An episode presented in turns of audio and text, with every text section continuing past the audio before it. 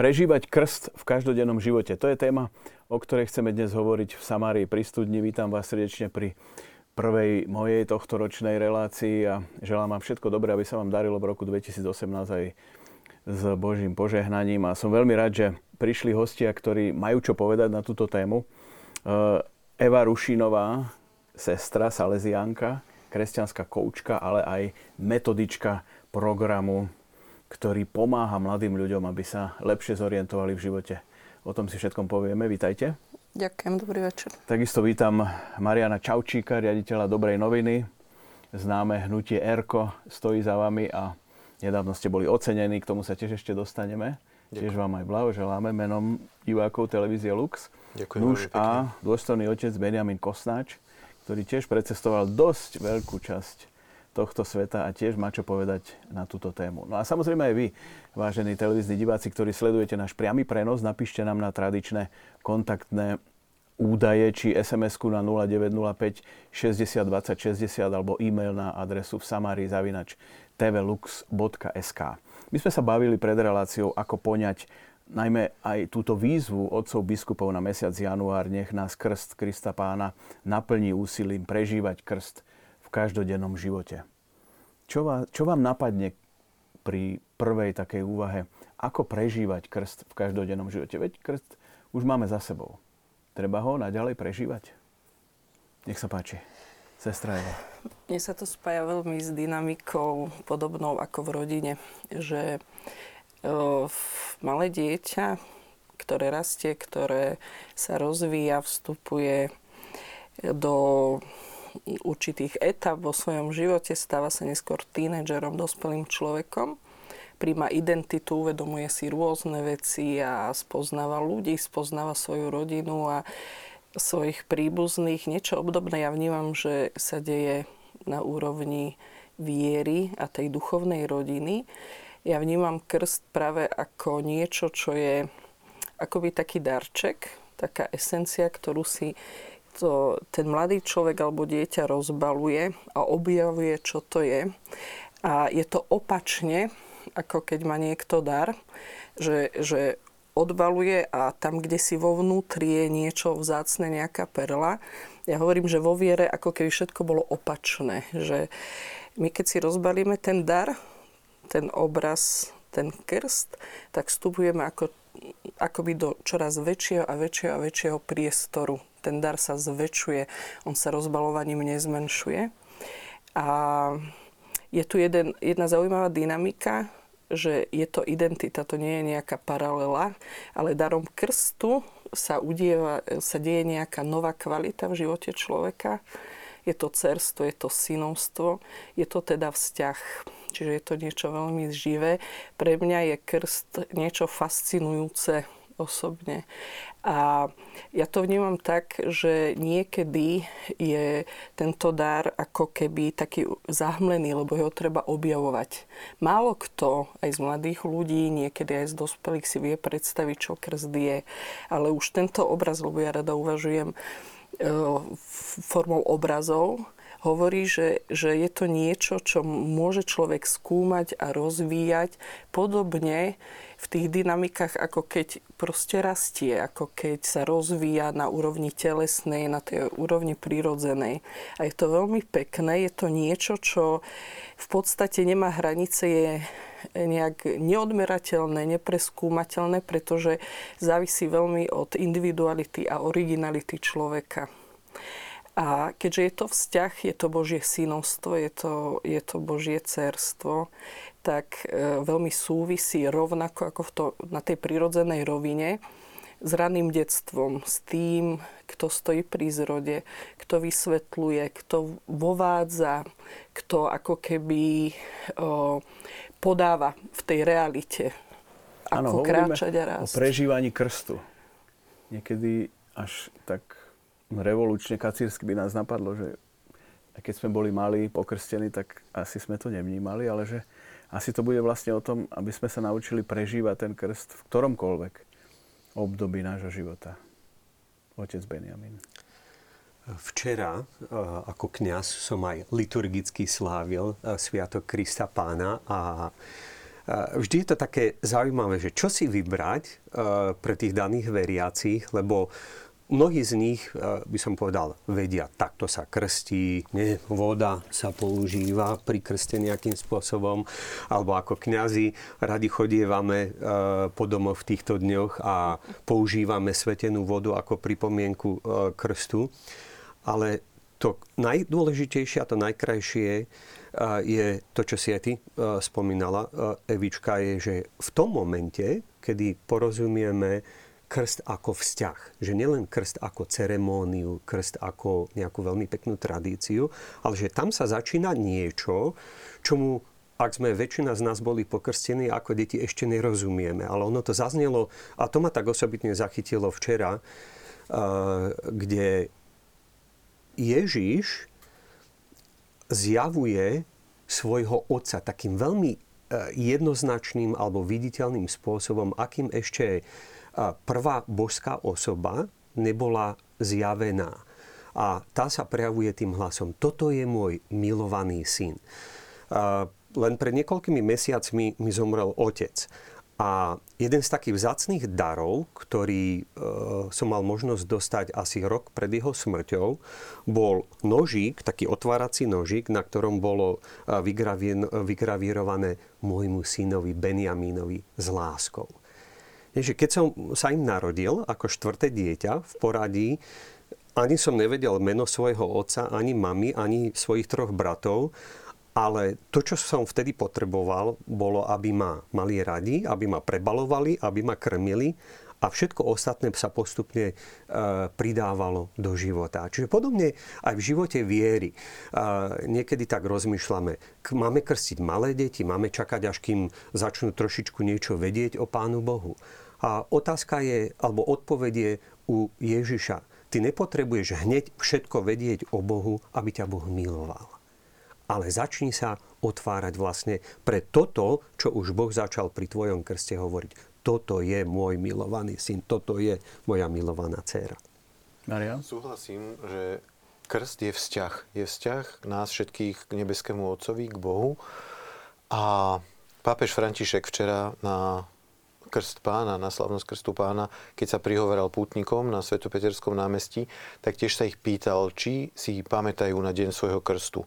A väčšina ľudí asi nie, lebo boli malé bábetka, ale povedal im, dal domácu úlohu, spýtajte sa doma svojich rodičov, tí, ktorí neviete, a pripomínajte si tento deň, lebo je to dôležitý deň tak mne sa vidí, že túto výzvu aj otcov biskupov, aby sme január prežili viac v zamýšľaní sa nad svojim krstom, môžeme začať tam, zamyslieť sa, či vieme, kedy sme boli pokrstení, cez koho sme tento dar krstu a dar začlenenia aj do církvy dostali. A tiež súhlasím, že postupne ho len objavujeme. Aj teraz v dospelom veku stále viac objavujeme to, čo znamená vzťah k Bohu. Máme ho už možno nejako zažitý, ale máme stále veľmi kde ísť. Takže je tu je to veľké také bohatstvo, ktoré môžeme stále objavovať a myslím, že začať môžeme tam, že skúsiť sa každý deň tohto mesiaca viac nad tým zamyslieť, možno aj trochu vždy z iného aspektu. Toto bol ináč veľmi, e, veľmi dobrý postreh. Pamätám si, jeden z kniazov, ktorého sme mali v Karlovi, si hovorí, viete, kedy ste boli pokrstení? A vtedy on to takto intenzívne povedal, že mami, kedy som bol pokrstený, oci, kedy som bol pokrstený? 14. decembra, tri týždne po narodení. Čiže úplne, od, odtedy si to pamätám. bežnej sumarizácii rôznych dátumov vieme narodeniny, uh-huh. prípadne meniny a tak ďalej, ale ten krst väčšinou ľudia až takto neevidujú a možno je to, je to dobrý nápad.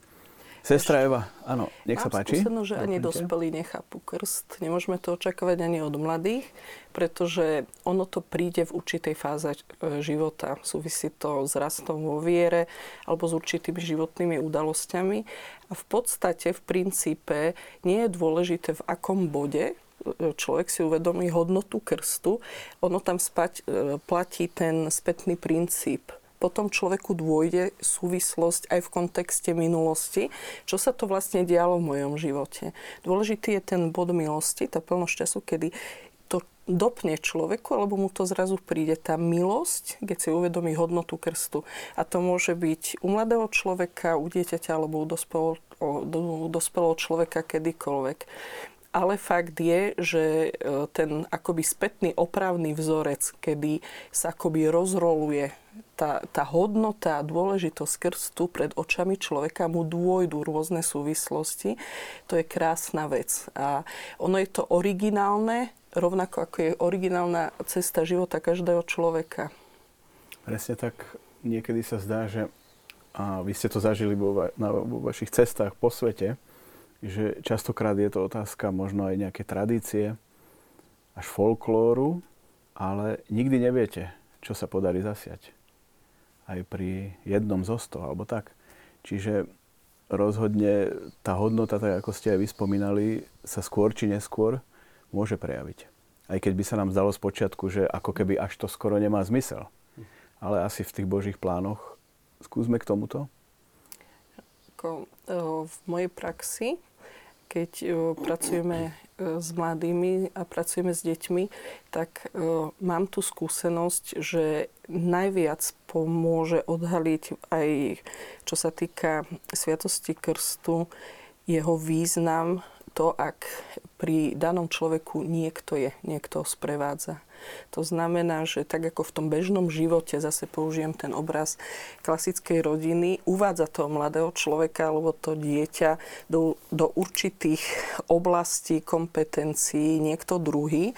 Takisto aj čo sa týka oblasti viery, obrazov viery alebo skúsenosti. Je veľmi dôležité, ak pri tom mladom človekovi niekto je, že nekráča sám.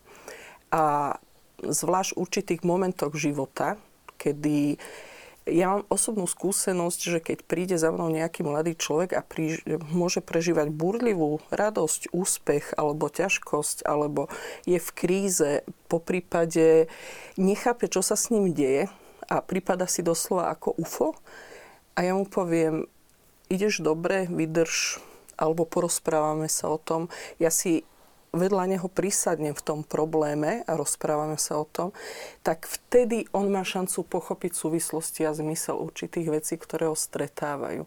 To znamená, podľa mňa je veľmi dôležité, aby človek aj vo viere nebol sám. A toto je jeden z princípov odhalovania E, krstu v živote mladého človeka alebo aj dospelého človeka. V našom prípade, ja keďže sa venujem tomu výchovnému projektu Cesty zrenia, tam sa zaoberáme integrálnou výchovou mladého človeka, sprevádzame mladého človeka, by dozrieval v plnosti. A je jasné, že je tam veľká časť mystérium, kedy nejak vplýva to, čo do mladého človeka bolo zasiaté v rodine, po prípade čo sa mu dialo, v akom kolektíve je, ale aj ako mu bola odovzdávaná viera, po prípade nebola odovzdávaná, aký je obraz je e, vôbec Boha v jeho živote prítomný. Všetko so všetkým súvisí, ale v tých obrazoch viery napríklad je jeden princíp, aj v tom vzťahu je dynamika veku ten mladý človek má schopnosť otvoriť sa pre, pre niečo alebo nemá, má skúsenosť alebo nemá. Čiže aj tuto treba vystihnúť tú otvorenosť človeka, kedy, kedy potrebuje niečo poznať, pochopiť a tak ďalej. Tam je veľa súvislostí a preto je dôležité, aby niekto bol vedľa danej osoby a kráčal s ním. Keď si niekedy uvedomím na druhých ľuďoch, na dospelých, ktorí príjmajú krst, keď to prežijem s nimi, či už možno na cestách v Afrike, kde často krstia dospelých katekumenov, alebo aj u nás vo farnosti v Modrom kostolíku. Minulý rok dvakrát boli, bol krst dospelých. Keď si to človek uvedomí, tak ináč to prežíva. Lebo my sme možno tak moc zvyknutí na to, že sme ten krst dostali a keby málo si ho obnovujeme. Máme na to možnosti v liturgii, pri Veľkej noci napríklad, pri obnove krstných slubov a podobne, ale možno tých miest, ktoré sú v tom roku, je málo, tak je asi dobre sa k tomu vrácať aj proaktívne, ale veľmi pomôže, keď to človek zažije s niekým vo vzťahu, hovoríte, kto už tak vedome sa pripravuje na krst. A toto sú veľmi také niekedy silné svedectvá tých ľudí, ktoré potom nás oslovujú a samých vedú k tomu, aby sme si nastavili také zrkadlo. Uvedomujem si, že to byť pokrstený a nebyť pokrstený je rozdiel a je to veľký rozdiel a čo to v mojom mhm. živote znamená. Možno toto je dobrý začiatok a potom človek môže hľadať, čo to pre ňoho konkrétne osobne znamená. Za takmer 25 rokov kňastva v piatich farnostiach, v ktorých som bol, som mal možnosť stretnúť sa e, s rozličnými rodinami, pre ktoré krst E, znamenal vlastne ten úplne najzákladnejší, najdôležitejší bod. A e, spomeniem zo pár takých praktických vecí, e, ktoré aj mňa osobne obohatili ako kňaza a potom, keď som mával krstné stretnutia s rodičmi, tak som im spomínal, že viete čo, toto napríklad títo robia, porozmýšľajte nad tým, chystáte sa na manželstvo, budete mať deti, raz ich privedete ku krstu. Tak napríklad niektoré rodiny si tak e, pripomenuli krst, že dali odslúžiť svetú omšu za svoje dieťa v deň e, dátumu krstu alebo vo výročie krstu, že ako poďakovanie za dar sviatosti krstu. To bol jeden. Potom v iných rodinách napríklad sa zamýšľali nad tým.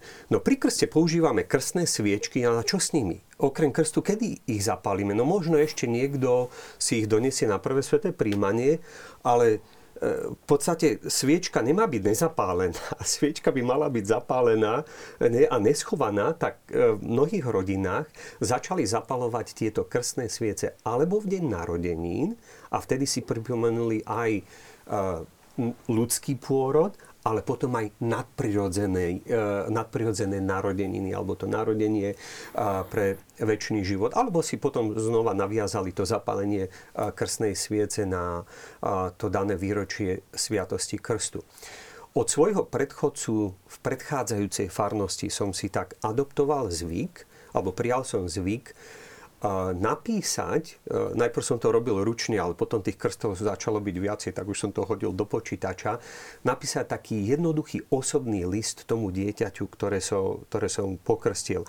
A tam som tak vyjadil, že som veľmi vďačný Pánu Bohu, že mi dal to privilégium vlastne voviesť toto maličké dieťa do Božieho života a prajem mu, aby ho rozvíjalo ďalej.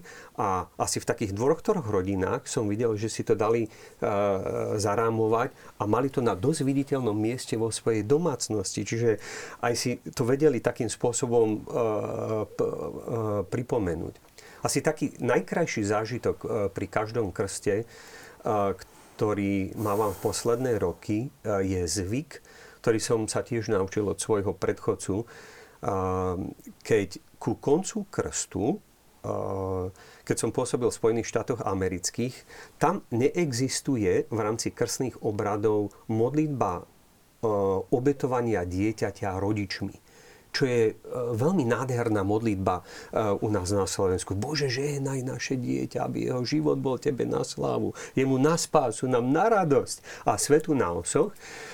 Tak môj predchodca tak rozmýšľal, že ako zvýrazníme e, že tu sa začína Božie požehnanie, ktoré nemá skončiť v kostole len sviatosťou krstu. A tak si vzal, jak e, starec Simeon dieťa na ruky a pozval vlastne rodičov, aj krstných rodičov, aj prítomných ľudí, že teraz nebudeme sa modliť nejaké starozákonné modlitby, ale začneme Oče náš, zasvetíme dieťa Pane Mári, dáme vďaku Najsvetejšej Trojici.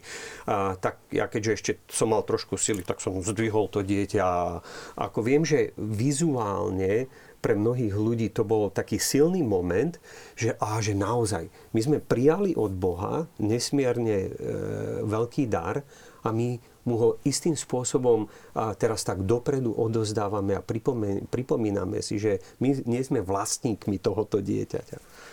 Áno, ďakujem pekne. Mm-hmm. Ako keby sa dostávame ďalej v tejto našej téme a pripomínam našim divákom, ktorí sledujú priamy prenos, naše kontaktné údaje.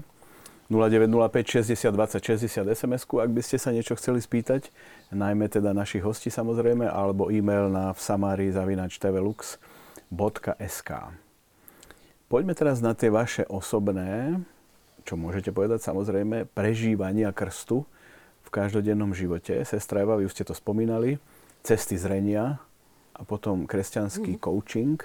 Je to vaša cesta prežívania krstu?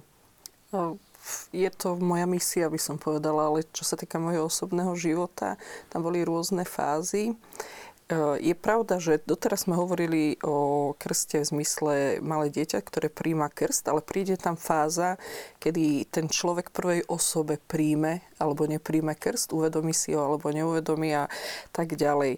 V mojom živote sa to udialo v určitých etapách. Ja by som povedala, že keďže pochádzam z veriacej rodiny, veľmi vzácnej na ľudské hodnoty a na vzťahy, tak tam je určitá živná pôda, kde už môže klíčiť potom ten obraz Boha, vzťah k Bohu a vôbec rozvoj viery.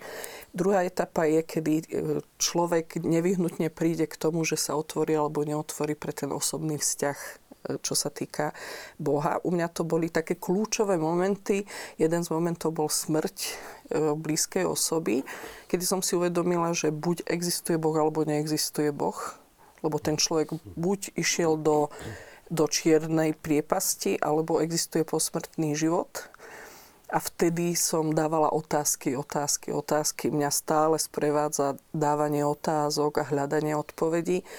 Tak prvá etapa bola živá viera, ktorá prišla v mojom živote a bola som s nej nesmierne šťastná, vnútorne obohatená. Ja hovorím, že to je určitý druh, ako, to má silu ako zemetrasenia, nič není počuť, nič není vidieť, ale deje sa to vo vnútri a je to niečo nádherné, lebo nastáva ako keby malé z mŕtvych stane, ten dar sa rozbaluje a človek vstupuje do ďalšej etapy svojho života, kedy objaví silu a krásu viery. A potom začne to, čo ja hovorím, to poznáme my reholníčky a reholníci, ten život postavený na hlavu Proste, že my začíname od hádok, my začíname od sporov, ja nemám povolanie, ja nechcem povolanie, alebo u mňa sa to nemôže diať. Zrazu príde a Boh odpoveda, dáva otázky, výzvy a človek sa postupne otvára pre povolanie, pre krásu a lásku, že a my finišujeme potom vlastne vo väčšnosti naozaj priamým snúbeneckým vzťahom a tuto sa akoby celý život pripravujeme a otvárame čoraz viac pre spoločenstvo s Bohom. Čiže ďalšia silná etapa, ja to vnímam, že je to akoby bonus plus krstu ako tá kvalita krstu a sviatosť krstu je k dispozícii všetkým. To je to nádherné. A na tej ceste života, tak ako v tom prirodzenom živote človeka môže stretnúť čokoľvek, môže sa niekým stať niečo vyštudovať, byť niečo špecializovaný, mať nejaký dar, ktorý rozvinie. Na tej ceste života s Bohom popri niekomu príde dar povolania, dostane dar povolania a rozbaluje ďalej, otvára ďalej Najprv sa s tým musí vyhádať, obzerať, čo to je vlastne za dar, aké to má kvality a znova vstupuje do ďalšej dimenzie svojho života. No a potom nastupuje život sám ako taký. Ja som 25 rokov reálnou sestrou, tento rok oslavím túto striebornú svadbu. A myslím si, že stojí to za to, že človek je ako ryba vo vode. Je to život dynamický, krásny. Samozrejme, na každom tom úseku môjho života sa vyskytovali určití ľudia, ktorí mi boli oporou. Ten istý princíp musí fungovať v živote každého. To znamená, ani ja nie som ten geroj, ktorý nepotreboval nikoho. Nie. Tiež sa vyskytovali tí ľudia, ktorí neriešili veci za mňa, ale mi povedali, tak to dobre ideš, alebo rozprávali so mnou, alebo ma inšpirovali, alebo mi ponúkali nejaké iné horizonty aj duchovného života. No a potom prišlo prišli rôzne pôsobiska, rôzne akoby formy realizácie charizmy a poslania, ktoré som dostala. Ja som sa časom vybrúsila alebo vyprofilovala na e, to, že venovať sa človeku naozaj veľmi hlboko aj osobne. Je to niečo, čo ma fascinuje, pretože e, mne sa tak skladajú veci, to hovorí aj svätý Otec v Evangelium Gaudí, že že je treba človeka ozdravovať, požehnávať, oslobodzovať. E, jednoducho, akýmkoľvek spôsobom sa dá pomôcť človeku, treba mu pomôcť. A ja si myslím, že toto je tá láska v konkrétnosti, ktorá ho otvorí aj pre skúsenosť s Bohom. Je to niečo krásne, má to veľké dimenzie a v, tom, v tej konkrétnosti Ja mám samozrejme, ako som spomínala, náplň práce, metodic, metodičkacie zrenia, ale okrem toho, ako salezianka, prichádzam do kontaktu s množstvom ľudí a vnímam človeka.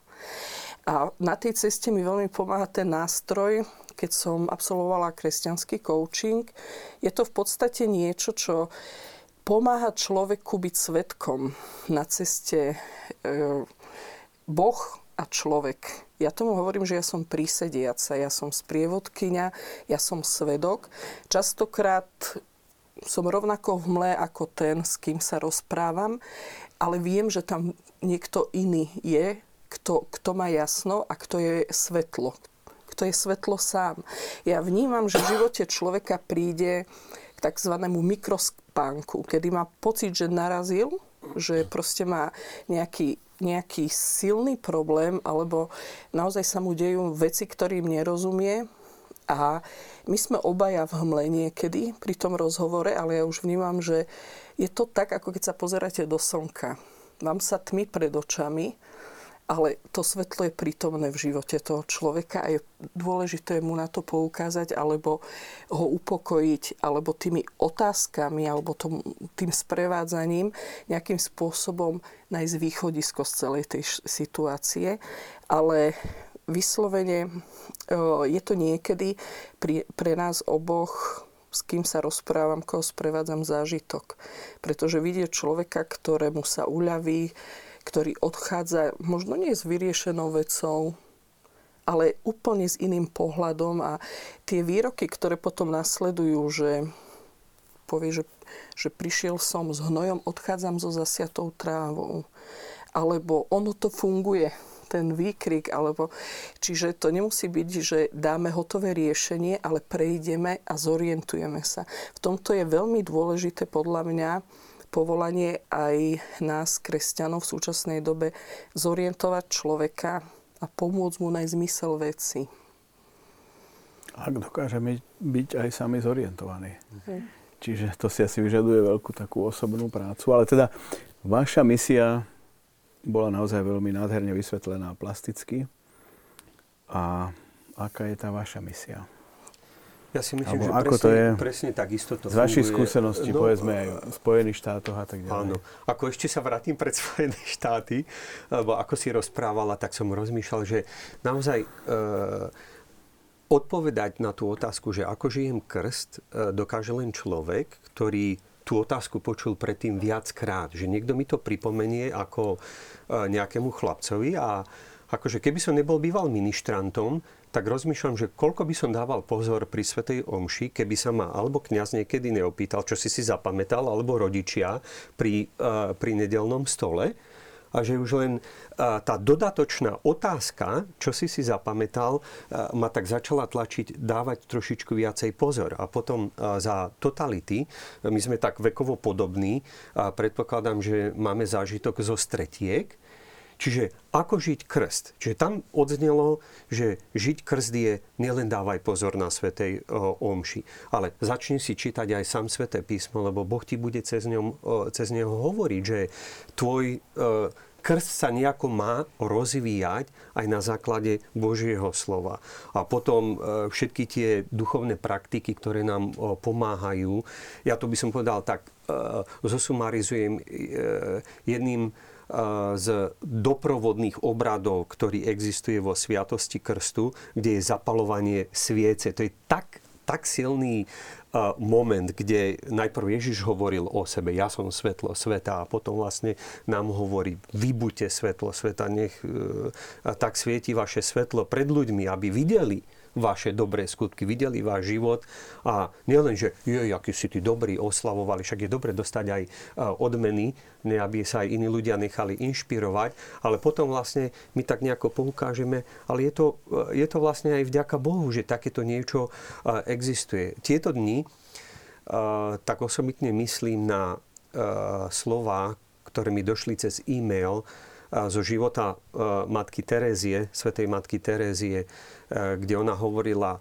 aj keď nehovorila priamo o krste, ale som si veľmi istý, že toto platí aj o akomkoľvek človeku, ktorý si uvedomuje hodnotu krstu, eh, že keď so mnou žije Boh, či sa mi to darí perfektne, alebo tak všelijako a, ako tak, to Božie svetlo, Božia milosť bude vo mne a matka Terezia to povedala tak, že nech nikto, kto sa s tebou stretne, neodíde od teba trošičku lepší a trošičku šťastnejší že trošičku lepšie, trošičku šťastnejšie. O tej Amerike možno trošičku neskôr, ano, ale teda to, to, to, to, toto ma tak e, veľmi oslovovalo, že ako som si ja uvedomoval krst, keď som vyrastal, ako bez e, e, kniaza, bez rodičov, bez tých stretiek, ktoré nás tlačili vlastne, aby sme nad tým rozmýšľali aj viacej a uvedomili si, že nebudú to len tie vedomosti, ktoré si my povkladáme do našej mysle, ale keď tie sú dôležité, lebo tie budujú takú určitú sebaistotu, že ja poznám svoju vieru, nebudem sa za ňu hambiť, lebo to, to, to sa nás snažili komunisti nejako tak dotlačiť, že modlite sa tam vo vnútri v kostole, ale tú svoju vieru neberte do, do verejnosti. Tam vnútri my to ešte budeme vedieť tolerovať. Nie. Musíme to zobrať aj e, do verejnosti, lebo tam sa potom spája, že v krste máme určitú identitu, ale potom aj poslanie. Ja som bol pokrstený tiež ako malé bábo, 10 dní po narodení a ten deň si... Si ma porazil, ja až 3 týždne. ja ten deň si dobre pamätám. Bolo to 2. oktobra, deň anielov strážcov. Cez, preto som si aj k ním taký vzťah trochu viac vybudoval. Bolo to v polovici 60 rokov a pochádzam tiež z rodiny, ktorá nám dávala vieru, dobrí veriaci. Ľudia, až neskôr som sa dozvedel, že mama bola v 50 rokoch vlastne prenasledovaná aj uväznená za to, že bola na duchovných cvičeniach a tiež jej duchovný otec bol mm, kňaz Štefan Koštial, ktorý súvisel vlastne so sestrou Zdenkou, ktorému pomáhala ona ujsť z, z nemocnice, kde vtedy bol. A krstná mama moja bola tiež mm, žena, ktorá veľa vytrpela, ktorá bola odsúdená. Aj rodinní priatelia. Neskôr som si až uvedomil, že tí ľudia, ktorých som videl aj na fotkách z krstu, boli všetko ľudia, takí rodinní priatelia mojich rodičov, ktorí trpeli veľa za, za komunizmu. Tiež som chodil ministrovať a žil som vieru takto, ale možno potom v tom čase konca základnej školy, začiatku strednej školy, Bral som to skôr tak formálne a vtedy ma naši aj s krstnou mamou chceli dať zaradiť do stretiek. A to som vtedy ja dosť odmietal, nechcel som, chodil som chvíľu poza stredka a po, podobne.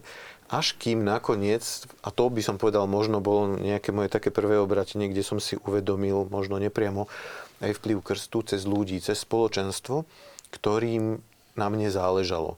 Boli to ľudia, ktorí vytrvali, ktorí nebrali celkom to, že som nechcel alebo odmietal chvíľu. Boli dobrí, boli hlboko veriaci a mali ten vzťah ku mne. Tak potom som postupne začal tak viac vedome žiť svoju vieru cez spoločenstvo, ktoré potom sa volalo Misia Marína a neskôr cez možno Evžena Valoviča a ľudí, ktorí robili s deťmi. To bol vlastne laický apoštolát za podzemnej cirkvi napojený aj na otca biskupa Korca. Vtedy tak postupne viac a viac, tak vedome som sa do toho dostával práve cez spoločenstvo. A preto sa mi zdá, že taký dôležitý prvok pre asi každého z nás, aby sme žili viac, hĺbšie svoj krst, je spoločenstvo. V prvom rade to rodinné, kde dostaneme ten základ, ale možno potom keď sme mládežníci, tínedžeri a podobne, je veľmi dôležité aj spoločenstvo rovesníkov alebo ľudí, takých iných autorít, ktorí nám veria a ktorým nakoniec my potom uveríme a cez nich sa viac dostaneme mm, ku, k Pánu Bohu. A možno spomeniem ešte, keď sme začali aj tým, že ako si pripomínať ten krst, tak ja mám takú veľmi dobrú pomôcku, ktorú jeden priateľ katecheta, tiež Erkar, ktorý má dar kresliť, tak na 50 si vypýtal od mojej manželky fotku, chcel kostol, kde som bol pokrstený. V mojom prípade to bol vlastne kaštiel v prievoze, tam bola kaplnka, vtedy tam nebol, mhm. nebol kostol, kde sme chodili aj ministrovať. A on mi tento obraz nakreslil. A mám ho teda pred sebou ráno alebo večer, keď sa modlím, tak pozerám na to miesto, kde som prijal krst a toto mi dáva mhm. tiež taký silnejší vzťah alebo dôvod na zamyslenie hlbšie o krste. Ale zdá sa, že sme sa tu zhodli na sprevádzaní, na spoločenstve ako veľmi dôležitých faktoroch. Začínajú sa ozývať už aj diváci, napríklad farníci z obce Lipové. Hm. Vás pozdravujú. Ďakujem. Prikomárne, no. Áno, áno. Eh, je dôležité vybrať krstné meno, aby sme mali patrona v nebi? To je otázka diváčky Evy. Či to môže nejak ovplyvňovať potom ďalej charakter Určite danej osoby? krstné meno má svoj význam. Eh, taká skúsenosť je, že málo mladých je spokojných so svojím krstným menom, ale potom príde určitá fáza, kedy sa s tým stotožnia ale v každom prípade potom je tá fáza, kedy si mladý človek môže vybrať birmovné meno a kedy akoby e, si zvolí ešte to svojho osobného špeciálneho patrona. A je to pekné objaviť meno, lebo meno je veľmi dôležité, je súčasťou identity človeka a nie vždy ten mladý človek alebo človek sa s tým stotožní rovnako ako nie so svojou rodinou. Že to vieme, že zase obdoba tej vlastnej rodiny niekedy, prečo ja som sa musel narodiť do takej rodiny a ty naši a, a trápny a hento. A potom sa zleje a objaví hodnoty tej rodiny rovnako ako duchovnej. Tie rozmery, tie dynamiky tam platia, sú veľmi obdobné aj, aj v tomto zmysle. A je zaujímavé napríklad v rámci aj stretiek nejakej vrstovníckej skupiny sa zaoberať tým, že čo znamená to meno, aký je ten svetec mm-hmm. a vyvol si ty, keď je napríklad nejaké meno a sú rôzni svety s týmto menom, tak vyvol si ty svojho osobného patrona. Je to veľmi pekné. To je pravda, aj keď niekedy sa stanú také situácie, že dojde cigán za pánom farárom a hovorí, po farárku, po farárku, narodil sa by syn. A že gratulujem ti cigán, že to je výborné. Ako sa bude volať? Tiger. Ale hovorí, ale cigán, že jak mu to môžeš dať také meno, že Tiger? No keď pápež môže byť lev, prečo môj syn by nemohol byť Tiger? Áno, je tu veľa poznámok. Začína divačka Helena nám píše, že aj v pekle bude poznať, že je niekto pokrstený. Je to teda naozaj nezmazateľný znak? Áno, na to je jednoduchá odpoveď. Čo Boh dáva, a ako e, znak identity, ako znak svojho synovstva, tak e, to zostáva. Diabol nedokáže odňať to, čo Boh vloží do duše. Zajímavá téma v tejto súvislosti môžu byť aj krstní rodičia, že aký môže byť ich vplyv na vlastne prežívanie krstu daného človeka, ale musíme sa dostať ešte aj k vašim osobným skúsenostiam z vašej praxe, či už mimo hraníc Slovenska, alebo s tínedžermi, ale na to si dáme krátku pauzu a požiadam režiu o hudobný klip.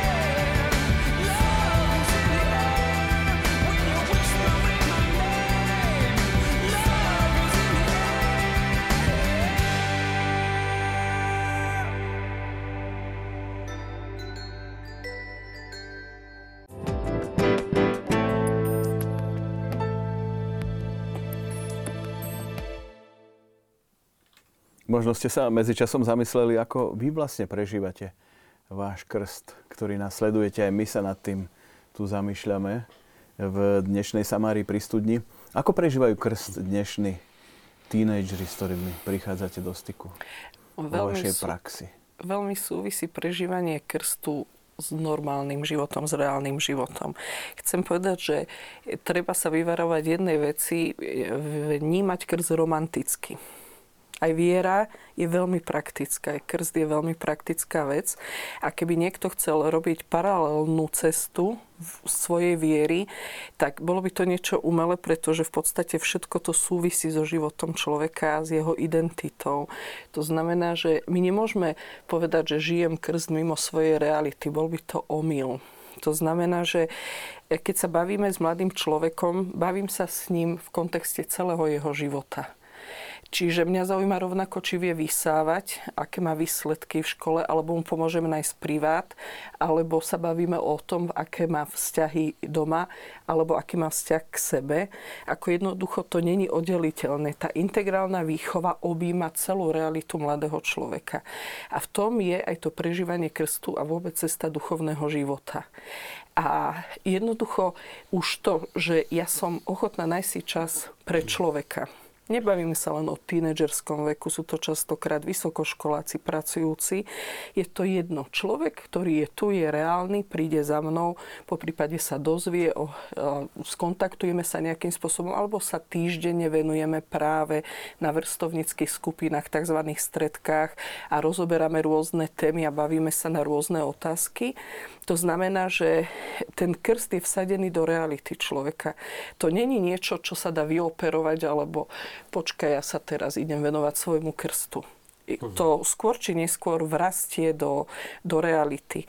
A ono sa to prejavuje v tom, že keď sa bavíme o celkovom živote mladého človeka, stáva sa mi, že niekedy otázka viery ako takej nepadne nepadne niekedy rok, rok a pol, keď prichádza za, mňa, za mnou, mám konkrétne e, osoby pred očami. Bavili sme sa rok a pol, nepadla otázka viery.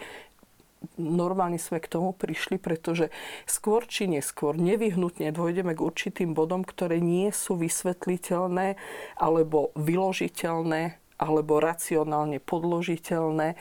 Čiže je to otázka času. Zvlášť keď ja ako reprezentant proste re, reholníčka, ktorá žije duchovný život, sa venujem človeku, rozprávam sa s ním o normálnych veciach, niekedy o tzv. triviálnych, ktoré ale pre ňoho môžu byť veľmi dôležité, tak ja sama reprezentujem to, že Boh je naozaj včlenený alebo sa zaujíma celkovo o život človeka on netriedí, že teraz, keď si v kostole, sa ti venujem na, na, naplno a keď tancuješ, alebo máš sluchatka, alebo vloguješ, takže toto je už tvoja záležitosť. Z toho to má vylúč.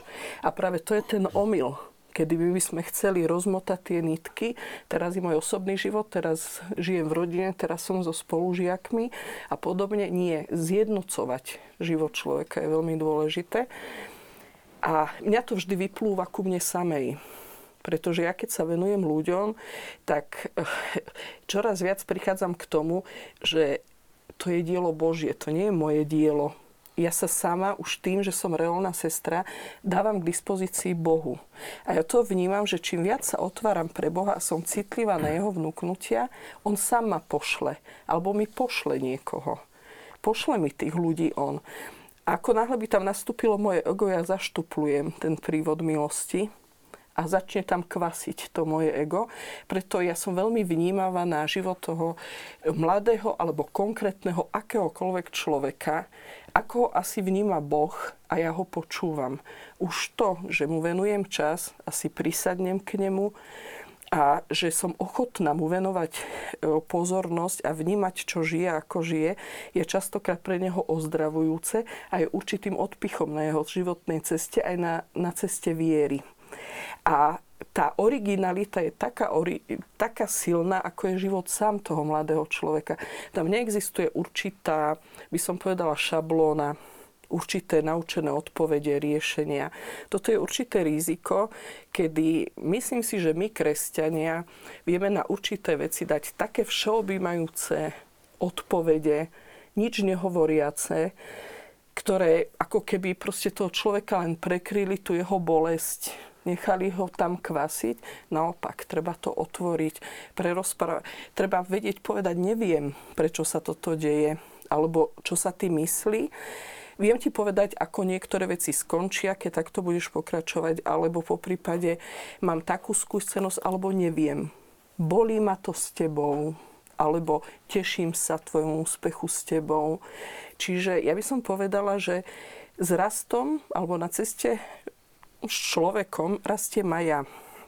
Ako som vravela, že veľmi dobrý princíp je coaching práve, kedy sa vyhýbam tým zatvoreným otázkam, prečo sa to deje, prečo si to myslíš, alebo naopak tie otázky, ktoré sú otváracie, ktoré orientujú človeka, ktoré mu pomáhajú nachádzať odpovede, lebo ja o tom človeku nemusím vedieť skoro nič.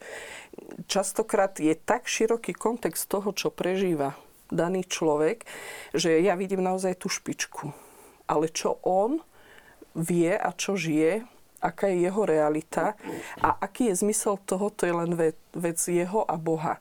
A ja som len naozaj ako svedok alebo ako prísediaci, ja, ja hovorím niekedy, že ja som ako molitan, aby sa človek v tom prí, probléme neprizabil, keď sa rúti do ňoho a aby proste mm, mm nejak som mu uľahčila alebo pomohla nájsť riešenie a inšpiráciu. A toto hovorím, ja môžem hovoriť len zo skúsenosti, ja tomu hovorím životológia, lebo sú určité teórie, ale život je o tom, že mám v určitej reálnej chvíli určitého reálneho človeka a robím všetko preto, aby som mu pomohla. Ja mám rada tú neistotu. Lebo to nie je neistota, kedy ja tápem, ale ja, je to dôvera že ja poviem Bohu, poznám ťa, že ja síce nevidím, neviem, ale ja, ja ti dôverujem, že ty budeš pôsobiť v živote toho človeka. A častokrát, keď niekedy zaznievajú skutočne veľmi náročné veci, zauzlené, niekedy doslova až úzkostné dýchanie toho človeka, keď hovorí o určitých veciach a ja sa cítim bezmocná, ale viem, že je tu so mnou niekto. Že v živote toho človeka už pôsobí Boh. Možno on to ne, nedokáže vidieť kvôli bolesti, kvôli tomu, že nerozumie veciam, ale ja tu istotu mám, že Boh v tom je. A pre mňa je to také niečo živé, taký dotyk s Božou milosťou, že niekto mi hovorí, že neunavuje ťa to. Možno fyzicky sa niekedy cítim unavená, ale ten zážitok vnútorný je ako naozaj, ako keby som pila vodu čerstvu. A ja vidím tú úlavu v očiach toho človeka a častokrát je to zážitok, ktorý posilňuje ten vzťah s Bohom a proste tú cestu viery. Ano, až, až som si takmer uvedomil, že som tú otázku položil asi zle, lebo nedá sa to tak, ako ste to aj vysvetlili, vytrhávať ako si z toho celkového behu života, teda prežívanie krstu, lebo vlastne to je všetko, čo nás akýmsi Ale spôsobom objíma. Máme aj niečo také veľmi praktické, čo nám vždycky pripomína, o čom je krst. Uh, neviem, či to zaznelo ešte predtým, než som išiel do kňazského seminára, alebo uh, bolo to počas štúdií, ale ako katolíckí kresťania máme ďalšiu sviatosť, ktorá v nás obnovuje milosť krstu. A to je vlastne sviatosť zmierenia. Čiže kedykoľvek my vstupujeme do tej spovednice, tak si pripomíname, že naozaj, pre, prečo tam ide ono, ako keby nám tak znova zaznievali také tri témy, ktoré odznejú počas slávenia Sviatosti Krstu. V tej prvej časti kňaz sa viacej venuje rodičom a krstným rodičom a pýta sa ich, beriete zodpovednosť, aby vaše dieťa poznalo Boha a milovalo ho. Čiže e, to, ak teda rodičia boli zosobášení v kostole, aj tá otázka tam bola tesne predtým, e, než si vyjadrili svoj manželský slub. Ak vás Boh požehnať e, vašimi deťmi, budete ich vychovávať podľa Kristových zákonov a zákonov jeho církvy. A potom tesne, tesne pred samotným slavením krstu nastáva ten dialog, zriekaš sa hriechu, všetko, všetkého toho, čo bude v tebe ničiť to, čo chce v tebe budovať. A veríš Boha, budeš si obnovovať stále na novo dôveru, aj keď, e, lebo tento krst nebude nejaká taká mágia na tebo, že nebudeš mať zranenia, nebudeš mať e, temnú noc v duši niekedy, alebo zahmlenie, alebo, alebo pochybnosti, ale aj v takých situáciách rozhodneš sa e, veriť. A potom v tej záverečnej časti krstu, keď už je e, človek pokrstený a mažeme ho kryzmou, obliekame ho do nového šatu, zapalujeme sviečku, mu pripomíname, vieš, ty v tomto svete, ako pokrstený človek, máš byť požehnaním. Ale bez toho predchádzajúceho, čo už odznelo, že ty si uvedomuješ, že zostávaš milovaný, ale budeš musieť bojovať s hriechom a budeš si musieť obnovovať e, stále vieru až, až, do posledného, až do posledného dychu preto ja som veľmi rád, že aspoň raz za rok, ale niekedy je to aj viackrát, odznie to obnovenie krstných slubov.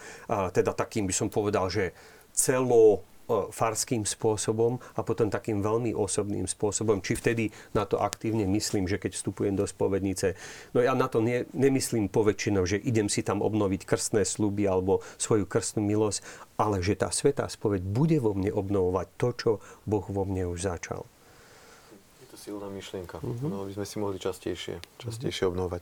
Ja by som možno len doplnil to, že myslím si, že dôležitý pre deti, aj teda potom pre mladých ľudí je príklad ľudí, ktorý, s ktorými žijú. Rodičia, krstní rodičia, ale možno aj ďalší dospelí, ktorí buď žijú svoju vieru a teda aj, aj svoj krst, alebo ju menej žijú, alebo, alebo nežijú. A Myslím si, že je dôležité, či dostávajú príklad, aby mysleli na druhých. Nemyslieť sami na seba, ale myslieť na druhých. Deliť sa v rodine, kde lepšiu príležitosť na to majú viacdetné rodiny, kde je to úplne prirodzené. Podobne, lebo z toho potom vyplýva aj také praktické žitie kresťanstva a, a svojho krstu neskôr. Možno aj mnoho charitných diel začalo takto, že ich zakladatelia ozaj veľmi od malička dostali do vienka možno to myslieť na druhých a znepokojovalo ich to, že prečo druhí ľudia nemajú dostatok a možno do, dobrú pozíciu a podobne. Takže asi aj toto si myslím, že je veľmi dôležité, že aký konkrétny praktický príklad deti dostanú vo svojej rodine a potom v tom širšom okolí.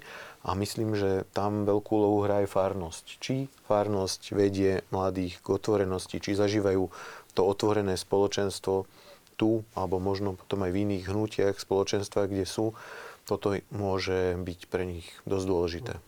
Skúsme teraz to obrátiť na vaše skúsenosti z Afriky. V tejto súvislosti, o ktorých sme práve hovorili. Hej, možno pre nás tak ako keď rozmýšľam nad tým, ako sme začali aj dobrú novinu, bolo to práve niečo také. Mali sme spoločenstvo mladých ľudí, ktorí robili s deťmi, venovali sa deťom nejakej službe pre, pre deti a bolo pre nás tiež dôležité nejaké otvorenie sa a vnímali sme možno v tých 90. rokoch, mm, otvorili sa hranice a možno ľahšie nám bolo vidieť realitu sveta aj, aj inde. Možno tú extrémnu chudobu v Afrike a podobne. Vtedy pre nás prišla tá myšlienka alebo nejaká inšpirácia, vzor od priateľov z Rakúska, ktorí mali takúto trojkráľovú akciu, tak sme si povedali, že skúsime niečo také na Slovensku rozbehnúť aj my. A myslím si, že vtedy to mladí ľudia, ktorí boli aktívni, boli, zobrali veľmi otvorene. A takisto ľudia, ktorých navštívili, tá prvá dobrá novina si pamätám, že bola tak na skúšku, či to naozaj zafunguje alebo nie, ale tá spätná väzba bola skvelá. Tak sme potom pokračovali aj ďalej a myslím si, že teraz už pre ďalšie generácie, už ďalšiu generáciu detí, tých mladých, ktorí vtedy s nami začínali, je to niečo, čo každý rok môžu sa zapojiť, môžu tiež žiť solidaritu aj s ľuďmi, ktorí sú ďaleko čo neznamená, že ju nežijú počas celého roka s tými, ktorí sú blízko vedľa nich a, a podobne. A pre mňa osobne aj to, že som mal možnosť byť na začiatku pri Dobrej novine a viesť ju, že chodím, navštevujem tých našich partnerov, čo sú církevné a mimovládne organizácie v subsahárskej Afrike, je tiež veľmi obohacujúce. Keď človek získa skúsenosť hm, života církvy tam, tak je to také, by som povedal, oživujúce aj tú našu vieru. Bo my ideme trochu v nejakých vychodených kolajach, tam zrazu sa stretnete s iným prežívaním liturgie, možno aj s iným prežívaním krstu. Tam tá sveta omša takáto, keby sa krstilo, bude trvať 2-3 hodiny. A, a to je ešte tá je to kratšia sveta omša. Hej, bo zažil som omšu, kde pred um, Veľkou nocou povedali po kázni, že teraz je príležitosť na spoveď, veľkonočnú spoveď a čakalo sa, kým všetci ľudia, ktorí chceli sa vyspovedali. Bolo tam asi 10 kňazov, trvalo to tiež možno hodinu a pol, počas toho ľudia spievali, ale nikomu nebolo dlho a podobne. Podľa mňa je to dobre zažiť. Dobre zažiť aj pre nás. Človeku sa trochu tak mení tá mentalita uvedomí si, čo je tam to podstatné a možno má aj viac príležitosti rozmýšľať o tom, čo ten krst pre mňa znamená. Myslím, že to bola tak geniálna myšlienka e, zobrať túto myšlienku dobrej noviny a učiť od malička deti, e, teda aj ako vyjadriť vieru vlastne navonok tým spevom a výmšom a požehnaním domu.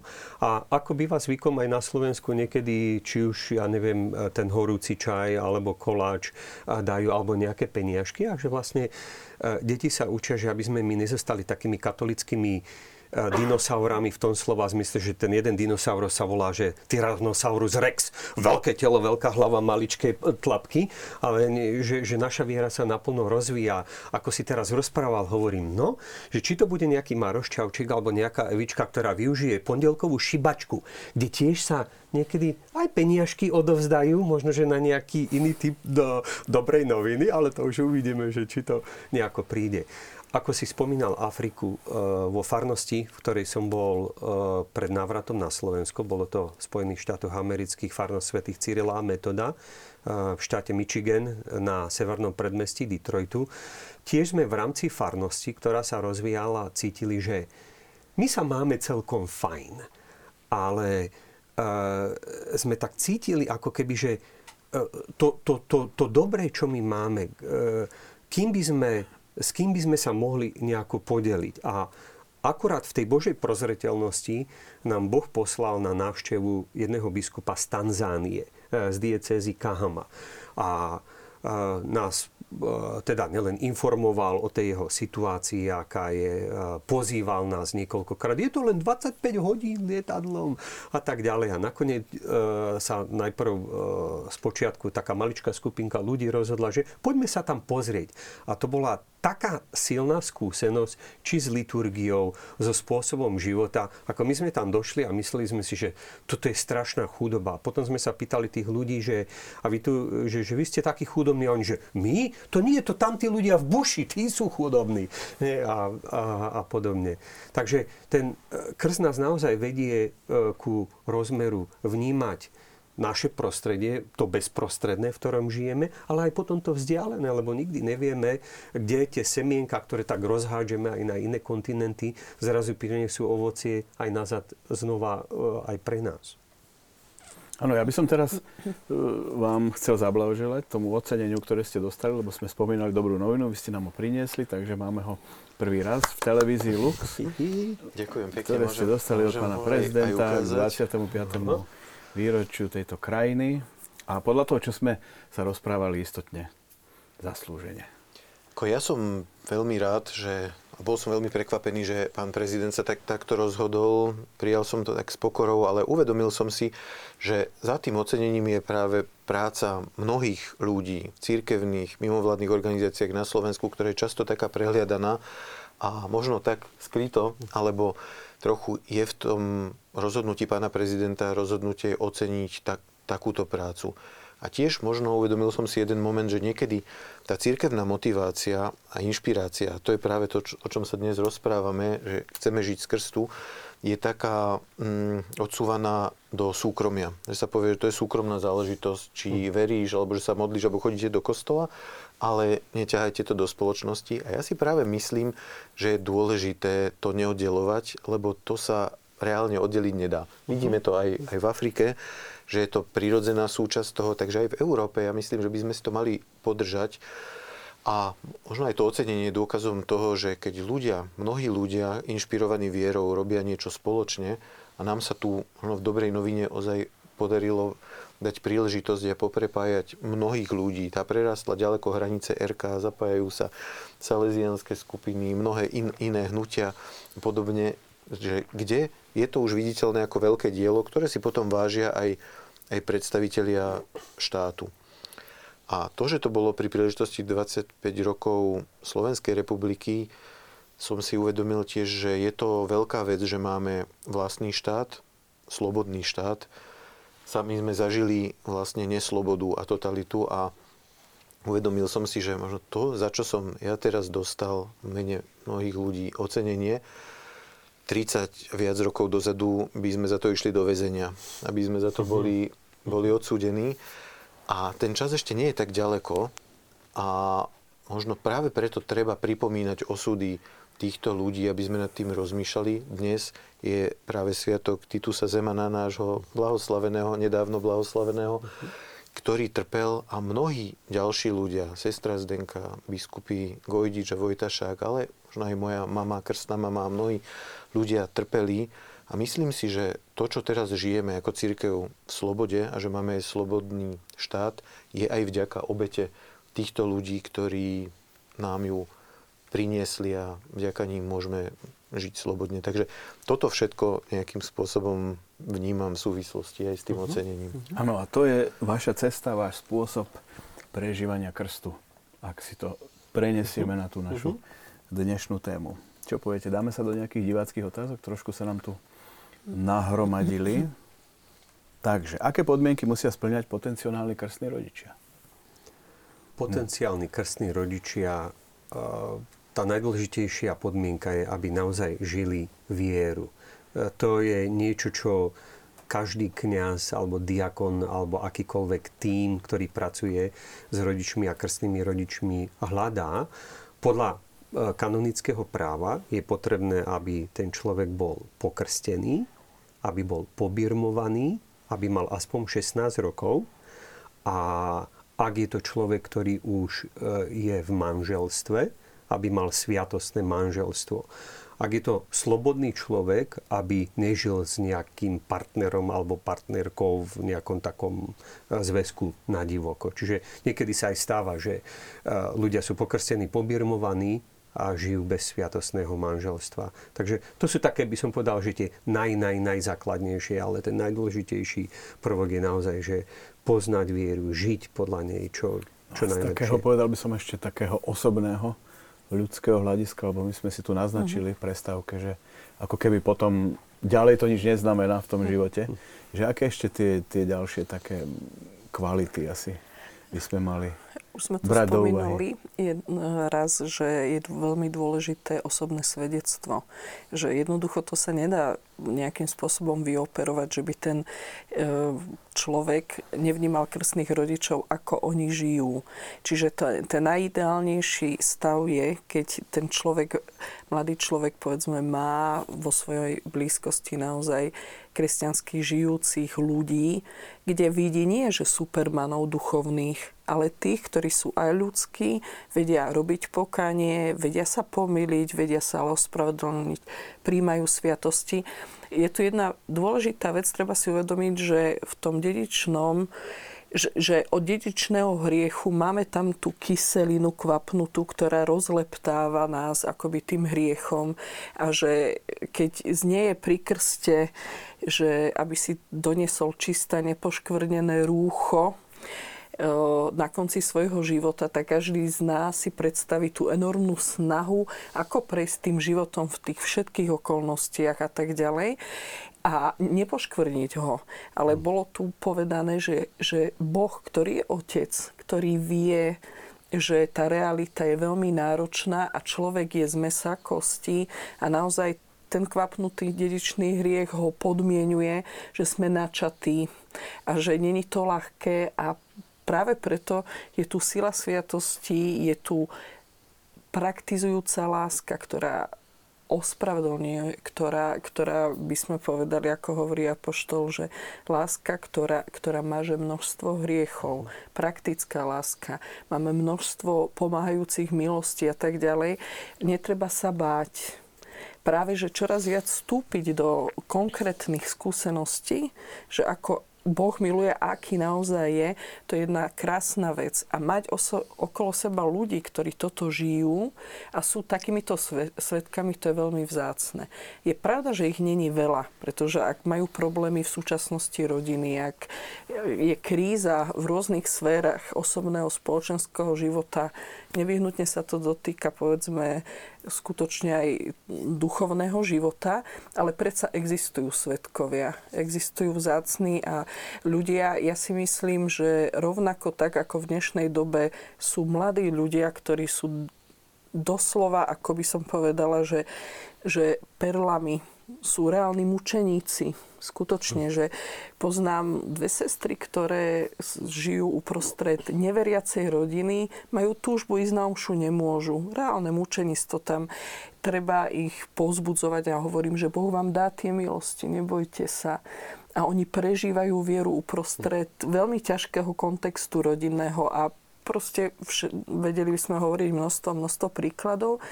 Ale keď je niekto na blízku, kto, kto svedčí životom, kto dá radu, kto, kto sa zaujíma o celkový život aj o duchovný život, je to veľmi vzácne. Vtedy tá funkcia krstného rodiča je naozaj aktivovaná. Čiže dať tomu trošku viac možno úvahy uh-huh. a snahy porozmýšľať, nie? lebo častokrát sa to rieši nejakou najbližšou rodinou, tak aby sa nepovedalo, aby sa Ako, neurazili. Ja si nemyslím, že to je e, zlý, by som povedal, nápad alebo zlý ťah.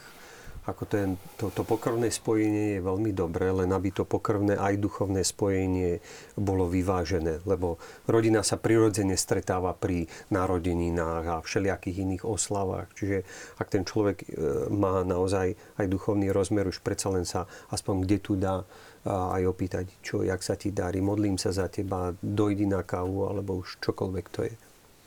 Ako správne viesť deti po krste? No, ako, ako sestrička povedal, postupne im pomáhať objavovať to, to, čo ten dar krstu je, po, postupne to otvárať.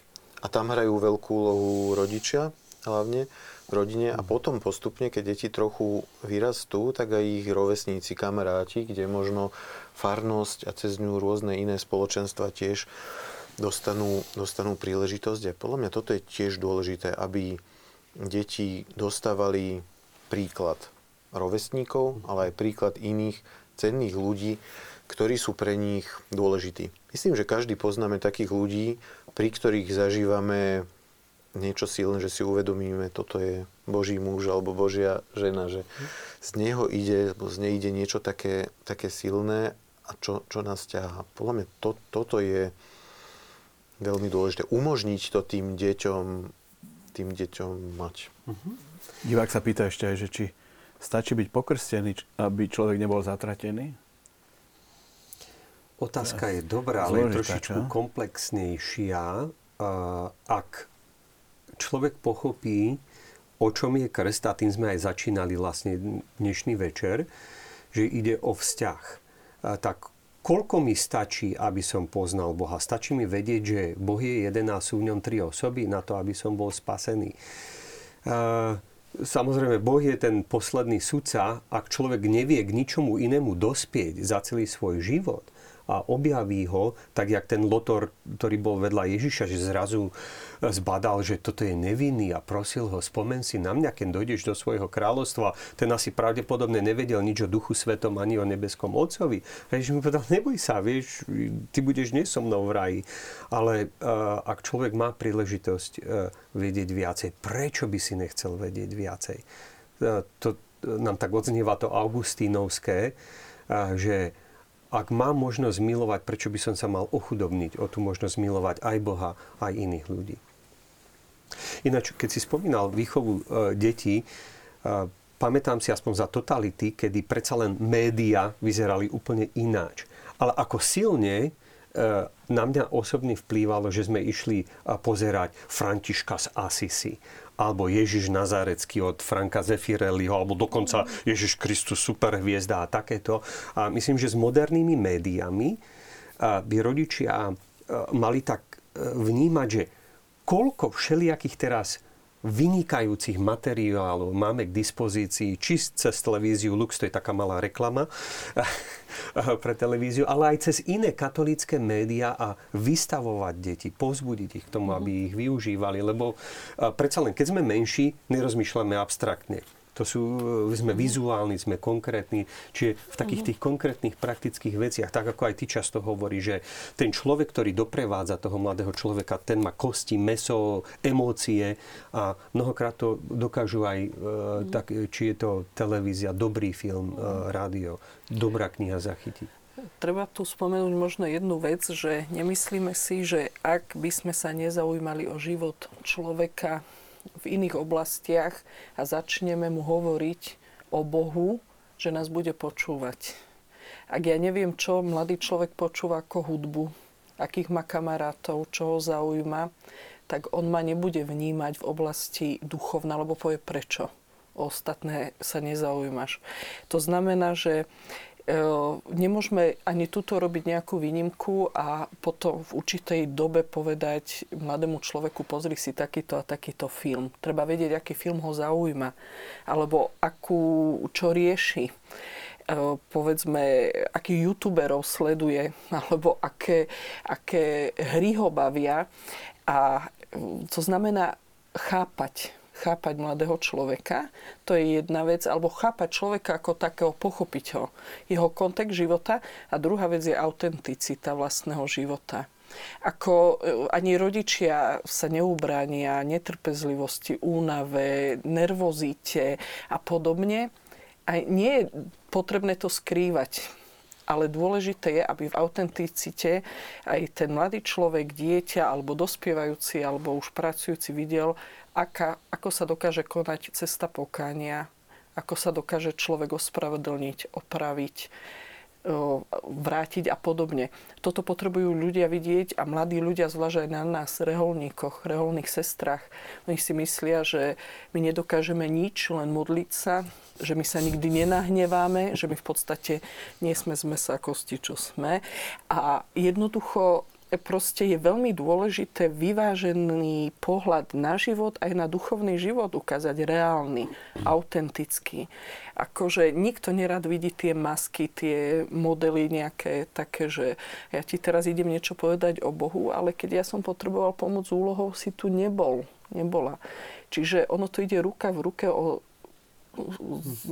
sa bavíme o záujme o človeka ako takého cel, celkového a potom bude, bude vnímavý aj na to druhé. Dalo by sa to nejak prepojiť, že povedzme ten keňský chlapec alebo dievča e, vedel by uvažovať v týchto reláciách alebo, alebo vedel by takéto otázky tiež klásť alebo dá sa to nejak, na, na základe nejakej skúsenosti prepojiť? Ja si myslím, že áno. Že myslím si, že toto nezáleží na kultúre, ale kde ten chlapec alebo dievča zažije nezištnú lásku a žije, zažije niečo, čo ho presahuje, čo presahuje bežné vzťahy. A to môže zažiť od kniaza obetavého, od, od sestričky, alebo mo, možno aj od rodičov. Tak toto je niečo, čo ho privádza k väčšiemu, širšiemu, transcendentnému rozmeru. A toto si myslím, že je skúsenosť, ktorá je takisto v Kenii ako u nás na Slovensku alebo podobne. Prichádza mi na, na um človek, ktorý mňa veľmi oslovil v posledných rokoch. Je to asi náš najstarší koledník dobrej noviny, pán Walter Malík z Kútov, má 77 rokov a on keď rozprával svoj príbeh, bol ako dieťa po druhej svetovej vojne, ako sirota, nemal nič. Ujali sa ho ľudia, ktorí mu dali topánky, oblečenie, postarali sa ho. On potom neskôr, už keď bol na dôchodku, tak cítil, keď prišla dobrá novina, že toto je príležitosť, ako to on môže dať naspäť druhým, spoločnosti a podobne. Takže ja myslím, že deti aj v Kenii, aj na Slovensku, aj všade môžu túto skúsenosť urobiť a je to veľmi dôležitá skúsenosť pre život.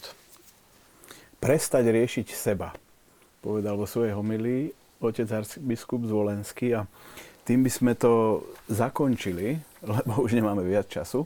A každého by som vás poprosil o také krátke vyjadrenie aj v súvislosti s prežívaním krstu, aj v súvislosti s touto tézou prestať riešiť seba, alebo to súvisí s tým všetkým, čo sme hovorili, aby sme boli otvorení pre druhých, aby sme ich vnímali.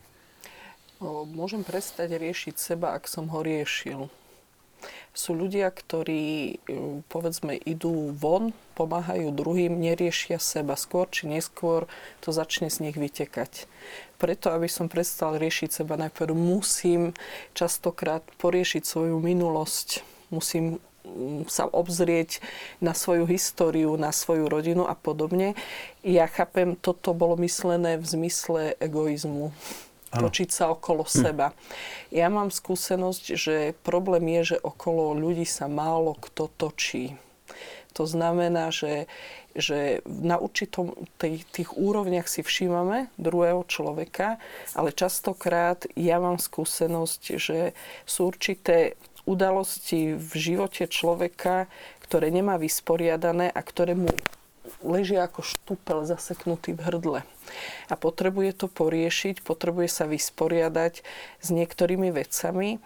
A na druhej strane e, tá, taká tá druhá rovina, niekedy aj konania dobra alebo aktivizmu môže byť aj útek od niečoho. Čiže ja, ja chcem len tak zľahka poukázať na to, že, že treba všetko robiť vyvážene. vyvážene. Mm-hmm. Že existujú také tie hraničné polohy, kedy človek môže utekať do aktivizmu, na druhej strane môže byť niekto, kto sa točí len okolo seba. Ale práve myslím si, že aj cesta duchovného materstva, otcovstva je o tom, že, že v tej dobrote, keď ja vnímam človeka komplexne, mu viem povedať, že, že zdá sa mi, že stojíš už tak, že mu nabúraš ja to no. hovorím, že kde budeš garážovať, kde bude tento tvoj skutok alebo tento svo, uh, to tvoje životné smerovanie, kam zagarážuje tvoj život. Už by sme to skoro aj ukončili týmto, ale ešte vám dáme poslednú jednu vetu. Ja by som chcel veľmi pekne poďakovať otcovi arcibiskupovi za jeho novoročný príhovor. Myslím, že veľmi trefný a veľa nám ním povedal ja možno z toho mňa veľmi oslovilo to, aby sme nezhrňali, netúžili, nechceli mať viac, ako je potrebné pre slušný život. Nemyslieť na seba, byť otvorený na druhých. Toto je cesta, ako žiť krst. Otec Benjamin? Hm? Pán Ježiš to tak dobre zosumarizoval, keď hovorí, že neprišiel som na tento svet, aby mi slúžili, ale aby som slúžil, aby som dal život za mnohých. A vlastne Ježiš sa rozhodol vložiť svoj život do toho svojho prostredia a potom ako Boh samozrejme do celého univerza a vesmíru. A, a krst nás vlastne volá k tomu, že do čoho sa rozhodneš vkladať každý deň svoj život. Do maličkých vecí, do veľkých vecí, vloží ich do božích vecí.